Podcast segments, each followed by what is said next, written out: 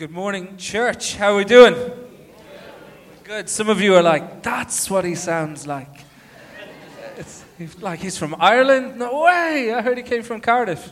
And I did, but via, well, Ireland via Cardiff. So it's, it's so good to be with you this morning. Um, I just want to brag on my guys. Didn't the worship team do really well this morning? Oh my goodness. Um, you know, I'm such a fan of collaboration. I think our ceiling for what we can achieve as a family and as a community and as a team is so much higher than we could ever reach if it's just all built on one person. So I'm just, it fills my heart with so much joy to see Luca, Gina, see the guys just stepping out, stepping up. So I appreciate you guys. Amen. Cool. So what I want to talk about this morning, I'm going to set my timer. Those few minutes didn't count. Um, so what I want to talk to you about this morning is about how God is a God of the process. He's not just a God of the critical moments where He steps in and He saves. He's not just a God of the breakdown and then the breakthrough. He's a God of the process because we, we tend to define God by His saving power a lot.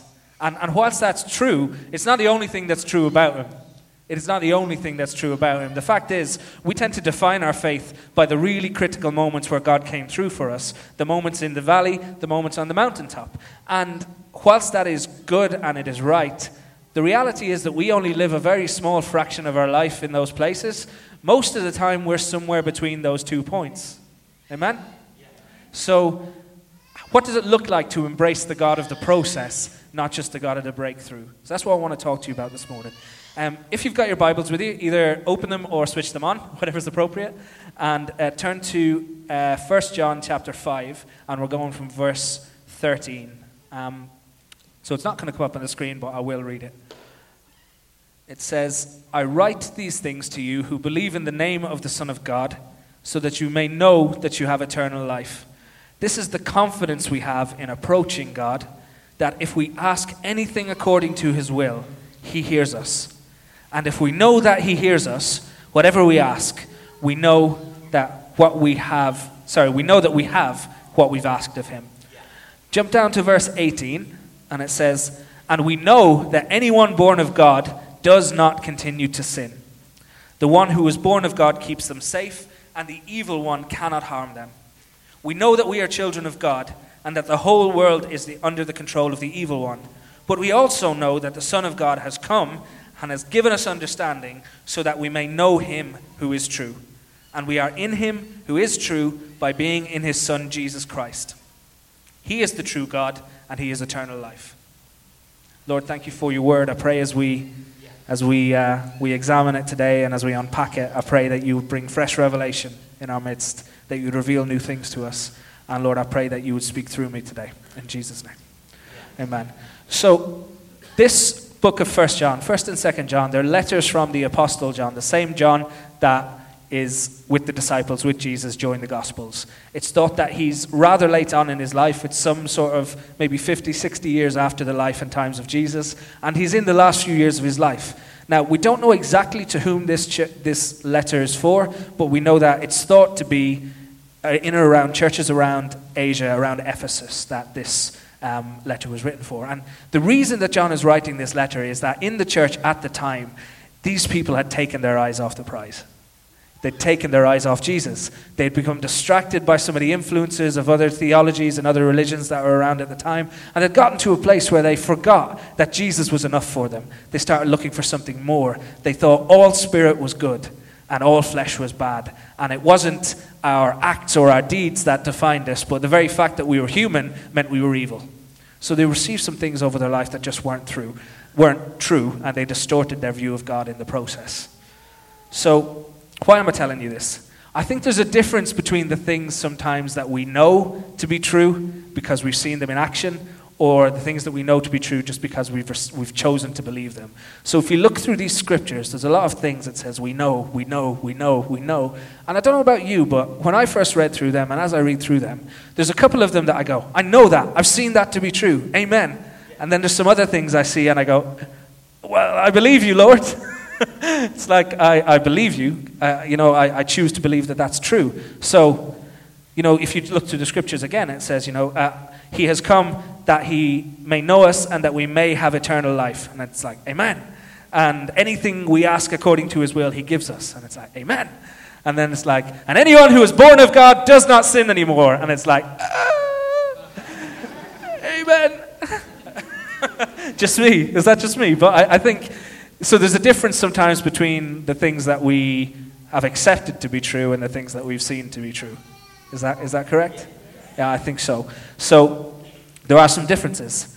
Um, so why I think this is important is, is we, we're on a, a, process throughout our lives of, of being more free from sin than we were when we started. Yeah. And, and actually, we need, to, we need to discover how it is to seek freedom from sin in the ways that it's talking about here. So, what we need to do in order to do that is we need to see that God is a God of the process. He's not just a God of salvation, but He's a God of transformation. He's a God of transformation. He, we don't just define God, God is not limited to the moments where He saves us. God, God actually, His heart is to be with us in every part of the process. Every single day, every moment, every breath, God wants to be with us. He wants to abide in us. You know that scripture that says, I will abide in you, you abide in me? Abiding, He wants to be fully with us and in us at all times. Um, so Jesus didn't only come so that we would be saved. He said it himself. He said, I have come that they might have life and life in abundance. So what we're talking about here is fullness. How do we secure, how do we achieve, how do we discover fullness of life? I think in order to grasp the fullness, we need to first grasp hold of the process. The process of allowing God to work on us throughout our lives. We need to embrace not just the God of salvation, but the God of transformation, the God of the journey, the details, the process, the day to day, the God that is with us in all things. I'm going to tell you a couple of little stories about me. I was, I was quite an interesting child. Um, my parents, as I was growing up, tell me all these stories of things I did. Now, I don't remember them, but you know when somebody tells you a story enough times that you're like, I think I remember that now. Um, so I must have been about two, two and a half. I hadn't been, I was walking confidently, but, you know, I was still quite young. And they told me a story that one day I was walking along the beach with my uncle, and apparently, just out of nowhere, I took a notion and I ran straight into the sea. Um, and straight down the dip, under the water, life at risk kind of stuff. Um, and what happened in that moment is my uncle, he waded into the sea and he grabbed me by my hood and he pulled me back. He saved me. He stepped in and he saved me. Now, that was a moment where I learned that when, I, when the chips were down, when I was in trouble, my uncle, he was going to save me. He was going to step in. He was going to rescue me. Praise the Lord. Um, but you know something? In that moment, that's not how I learned how to swim. Do you know what I mean? That's not where I learned how to swim. In the moment where I was drowning and I got saved, that's not how I learned how to swim. It took a process for me to learn how to swim. Outside of the salvation, outside of the critical moment, away from the mountaintop, away from the valley, I needed to go to swimming lessons, learn how to swim. It was a process. Um, they tell me another story. Well, actually, I remember this one. And um, my dad used to be a football coach, and uh, he used to train like men's teams, and I was about four, five, six. And I remember one particular time, and in the middle of a game, I like ran right out onto the pitch. They're like, Dad! and, uh, and, and he, I just remember him like grabbing me and taking me aside and just stay there. And, and I didn't know why. I knew that I wasn't supposed to be on the pitch anymore. I knew that. But I didn't know why. I knew what my dad's reaction would be if I went onto the pitch again. But actually, in order for me to learn the reason why, um, he actually took me aside later and went, Look, at the reason why you can't be on the pitch is these guys are like six foot tall and they're kicking the ball really hard, and if that hits you, you're going to get really hurt. So actually, it took a process for me to understand his actions, his heart. In, in, in the moments of breakthrough and breakdown, in the moments where God steps in and saves, we learn what he does. But in the process, we learn why he does it. And we need to learn both. Cool. Let's talk about sin. okay, so verse 18 says, We know that anyone born of, of God does not continue to sin.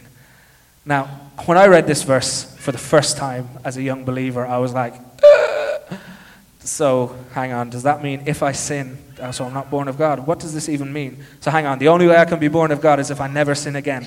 If I sin, I lose my salvation. Oh gosh, I'm ruined.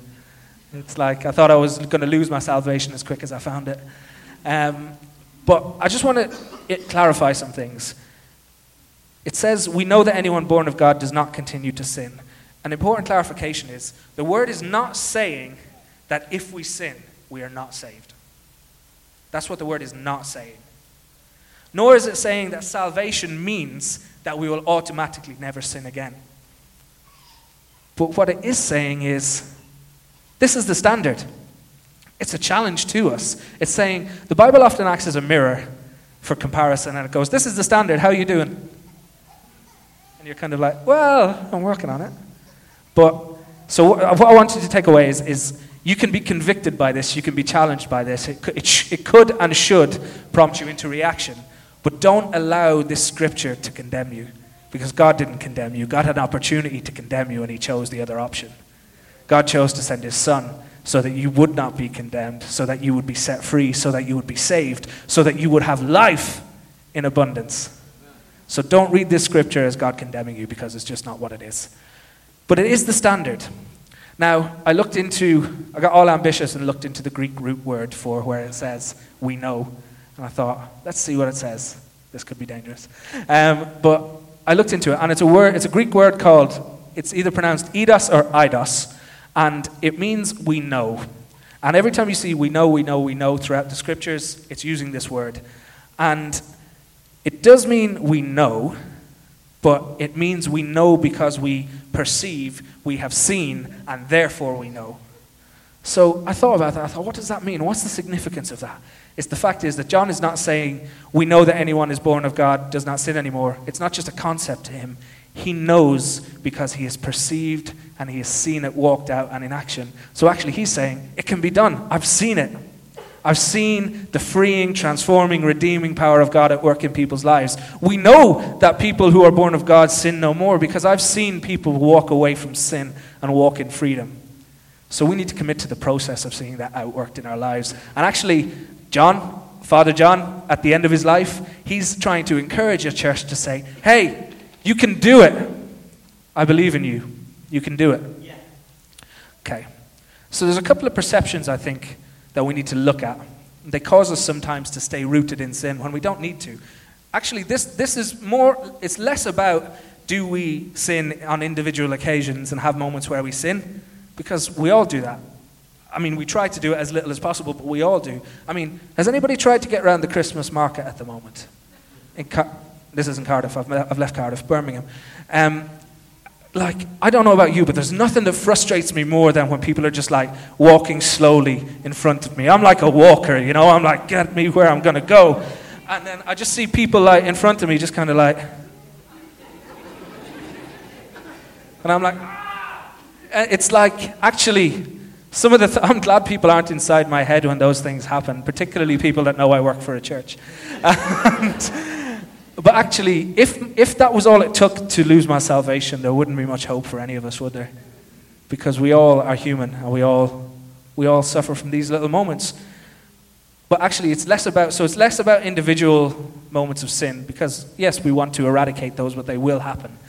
Um, actually, it's more about our attitudes to sin. Is there areas of ongoing sin in our lives? Is there big areas that we need to address, that we need to walk away from, that we have been given freedom from and the strength to overcome?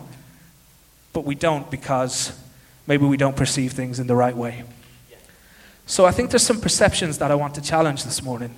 I think one of the main reasons why people stay living in sin in certain, way, in certain areas and in certain ways is they actually have a distorted view of salvation in the first place. Um, we need to accept that our moment of salvation, the moment that we give our lives to God, is not the finish line, folks. It's the, it's the start line. It's the starter's gun. God, salvation is the first thing God does, it's not the last thing He does. Salvation is the start of the journey, it's a process. The word says, He who began a good work in me is faithful to complete it. And to me, that speaks to a God that will, throughout our lives, continue to work on us, continue to make us more holy if we let Him. But actually, we need to be careful that we don't just see God as a God who saves, and we don't see faith about whether we're saved or not solely. Because actually, it's about so much more than that. It's, it's both and, as opposed to that in isolation. Um, so, if we only ever see God as a God who saves, a God whose only involvement in our lives is the breakdown and the breakthrough, in the valley and in the mountaintop, I think we get a very limited view of God because, as we said earlier, we spend most of our lives somewhere in between. And if we limit God in terms of our perceptions, we limit our understanding of God, we limit our knowledge and our ability to get to know Him. We miss the fullness because we've excluded the process. We miss the fullness of God that's on offer for us all. Whether you've been in the church 30, 40, 50 years, or this is your first day in church, you need to know that the fullness of God and the fullness of life that God brings, that's available to you. But we need to allow Him to enter into every area of our lives. If we only define Him as a God who saves, then we exclude the process and we miss the fullness. One of the other reasons that we sometimes miss it is that we allow sin and what we see as our sinful nature to have more say into our identity than it ever should have done. And what I mean by that is there's a scripture that says, you know, the human heart is deceitful above all things.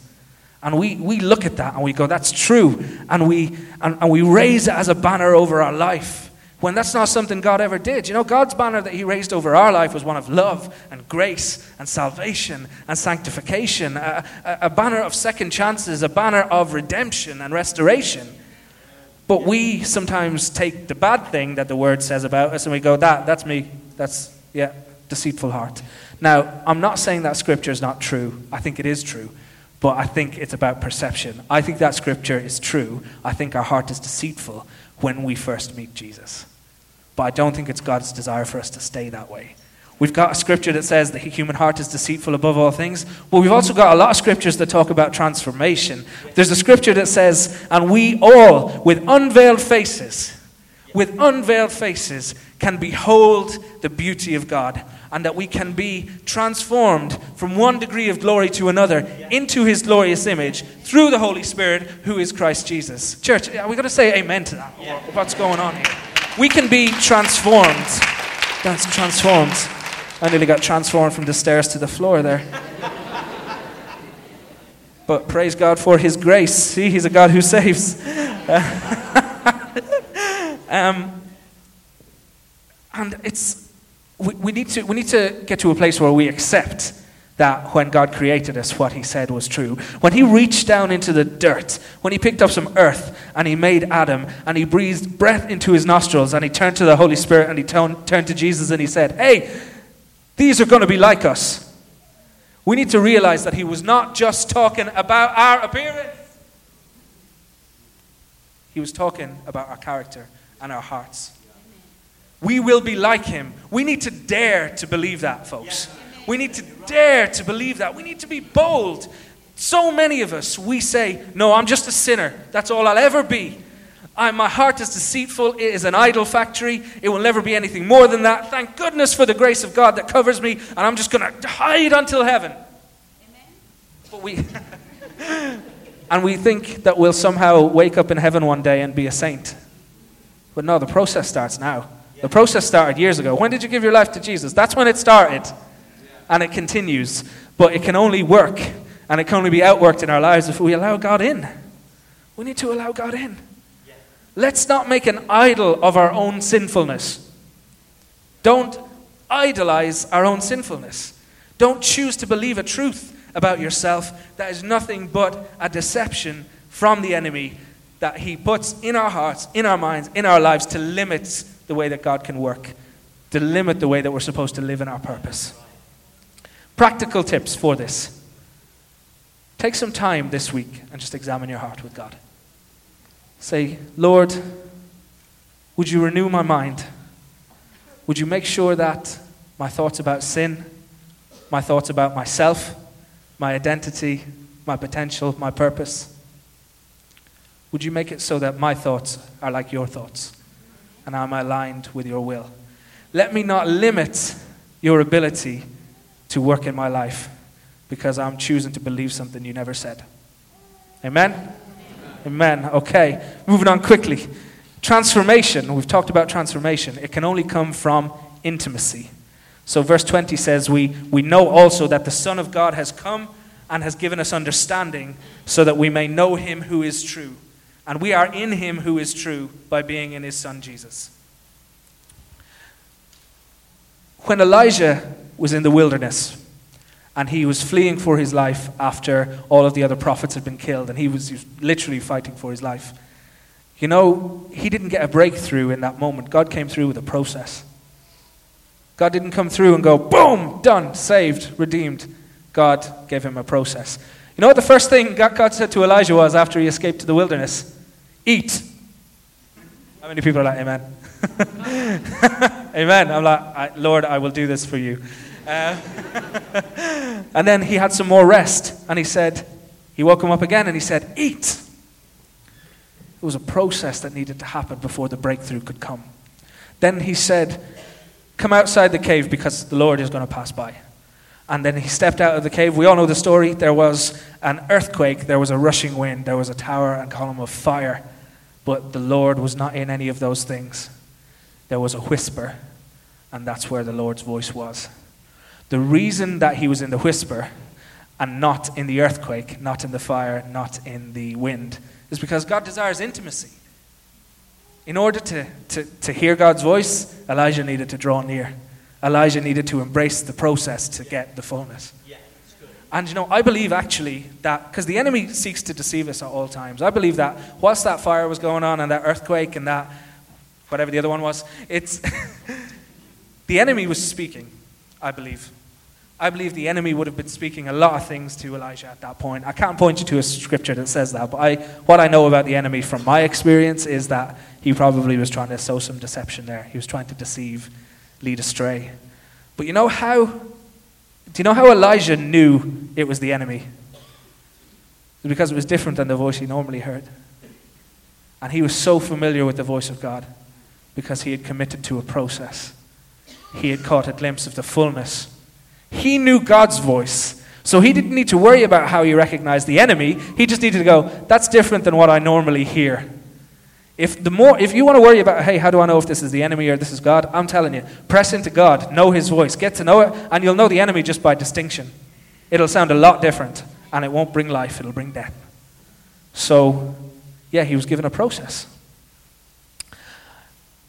Realize time is ticking on. I'm don't have time to tell you the full story of this today, but actually, how I got saved, God saved me in quite a radical circumstance. I actually was living in Japan, uh, teaching English, um, and there was a tsunami and an earthquake and a nuclear disaster all in one day.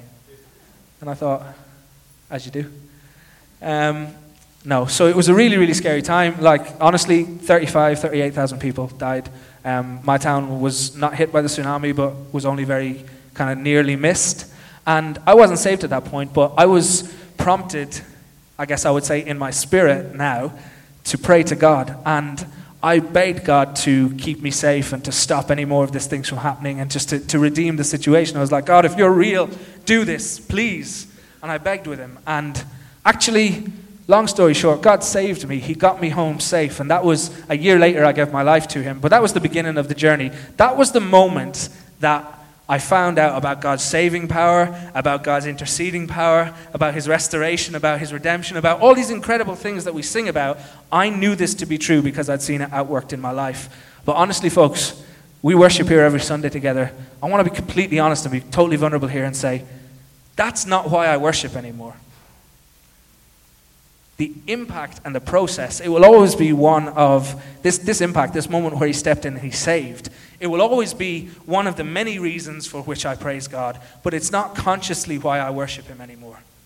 The reason that I worship him on Sunday, the reason that I love him so much, just to be completely honest, is because I've discovered that who he is is so much more than, like, he's done amazing things for me, but who he is is so much more than what he's done who he is is so much more than what he's done. And he's done incredible things. He's done amazing things. He's done life changing, game changing things that you could look at and go, that can only be God. That is amazing. But it says so much more about how much the presence of God, the person of God, the process of God is even more rich, is even more full, is even more incredible, that actually it pales in comparison. I don't define my faith by how I got saved. I define my faith by everything that God has done since. I define my faith in how He helps me to love Him on a day to day basis. The reason I worship God here is because He's helped me to worship Him at home. He's helped me to worship Him at home. I embraced the process, which meant I caught a glimpse of the fullness. He's a God of the process. He's a God of the quiet place. He's a God of the day to day. And we need to learn what it is to seek Him on a daily basis and pursue that intimacy. Quick practical tip that really helped me. How many people like live out of your diary, like your calendar app on your phone? Is that, is that just me? Anyone else? Yeah, me? Honestly, I, if anybody ever takes the diary app off my phone, I wouldn't even know what I was doing today. Like, I, I only know that it's Sunday because I'm in church and I'm speaking to you now. Like, it's, I live completely from the diary on my phone. If you ever, if you ever like spoke to me and said, hey, Kev, do you want to go for a coffee? And you see like the whites of my eyes widen in terror, it's because I've not got my phone with me. People are like, what are you doing this evening? I'm like, I, I don't know. I do not know. So one of the best things that really helped me was when it came to, I found that in the busyness of life, I was just always fighting and often losing the battle to have discipline, to seek God, to have God time, to pray, to worship Him, all of this stuff, Monday to Saturday, I found it was difficult. I couldn't find the time. Then somebody said to me, Hey, make an appointment with Him. I was, What? Make an appointment with Him. So, this is one of the practical things I do. It's the only way that I'll have the discipline to do it. I actually go into my phone at the beginning of the week, and before anything else goes into my diary, I go, Okay, Tuesday morning, 8 o'clock, God time. Ooh, I'm busy Wednesday. We're going to have to do that in the evening. Okay, God time. Da, da, da, and actually, you'll find that it's a lot more difficult to delete that out of your phone and not do it than it is to move around the notion that you'll spend some time with God at some point. So I would say, encourage you, if you struggle with that discipline of coming to God and embracing the process practically, make an appointment and stick to it. Because if you cancel on Him, you have to tell Him why. You have to tell them why. Do you ever, man, do you ever make, a, ever make plans with anyone and then you're like, oh, I really don't want to do this? What am I going to say? now, hopefully that won't happen with God, but isn't it the best feeling in the world when you're like, I just can't be, I really, I'm not in the mood tonight, and somebody texts you, go, hey, I can't do tonight. You're like, oh, on the way. it's, yeah, maybe just me. Segue. Don't cancel on God, you'll have to tell him why. It's a really good motivator to, uh, to make sure that you seek him. Okay, we're coming into land here. What am I trying to say to you? Above all else, what am I trying to say to you? We're talking about a God not just of salvation, but of transformation. And a God of intimacy. A God of intimacy. But before we can see any of this outworked in our lives, we first need to choose to accept God as a God of sufficiency which is a really complicated way of saying we first need to decide Jesus, you are enough for me. And you take priority over everything else. If everything else in my life falls away, fades away, turns to dust in my hands, you are enough. You are all I could ever need. John is writing to a church who have wholly and completely forgotten that Jesus is supposed to be enough for him. They've lost sight of the process. Their relationship has become transactional. And as a result, they've lost sight of the fullness.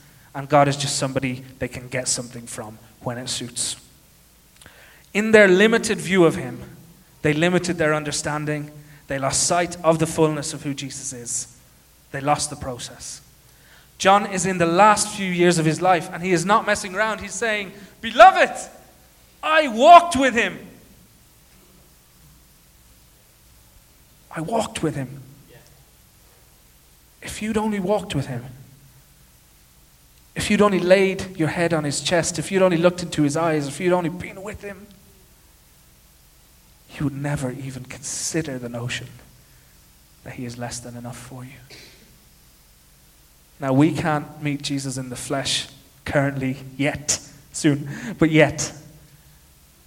But we can spend time with him. We can press in to intimacy. Beloved, don't lose sight of who Jesus is. He is enough. He is more than enough. He didn't just come to save us, He came to forever change us.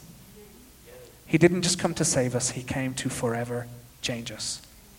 There's a process that we need to grasp hold of if we wish to access the fullness of who God is.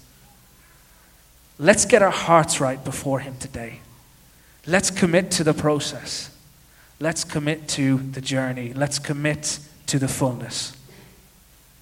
Over the next few weeks, over Christmas, we're going to be talking about how God is with us and what that means about how God came to be with us. Honestly, guys, the only way that we get to discover the fullness of how God is with us is if we choose to be with Him.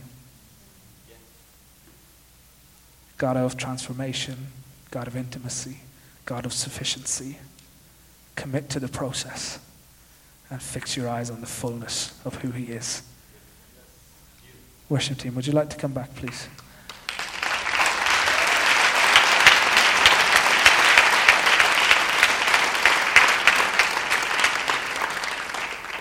I've always wanted to say that.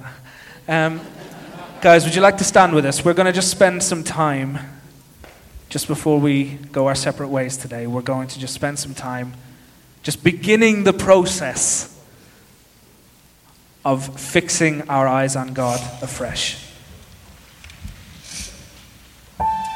Play some keyboards, make it sound spiritual.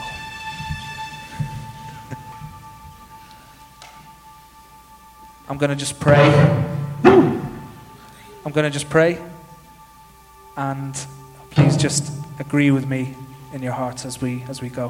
Why not just put your hands like and just as a, as a sign that you're willing to receive all that God wishes to impart in this moment.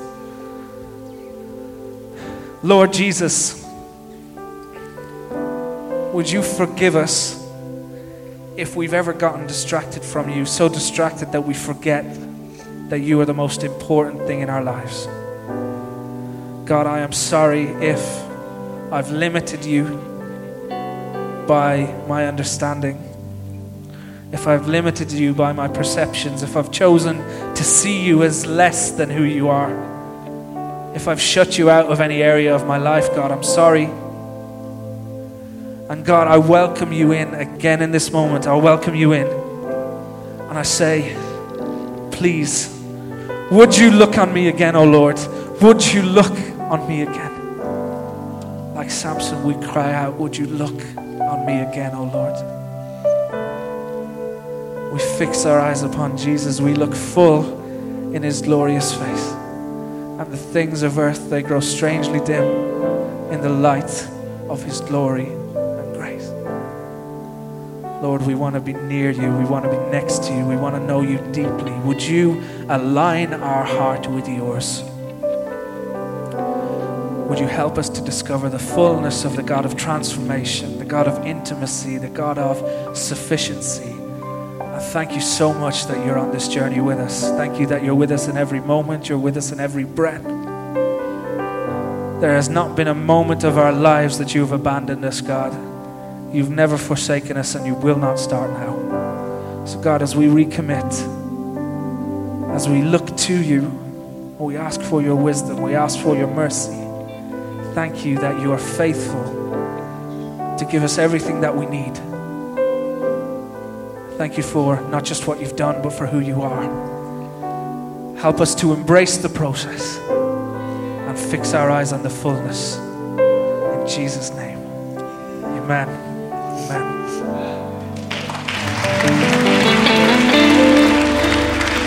Let's sing together, shall we?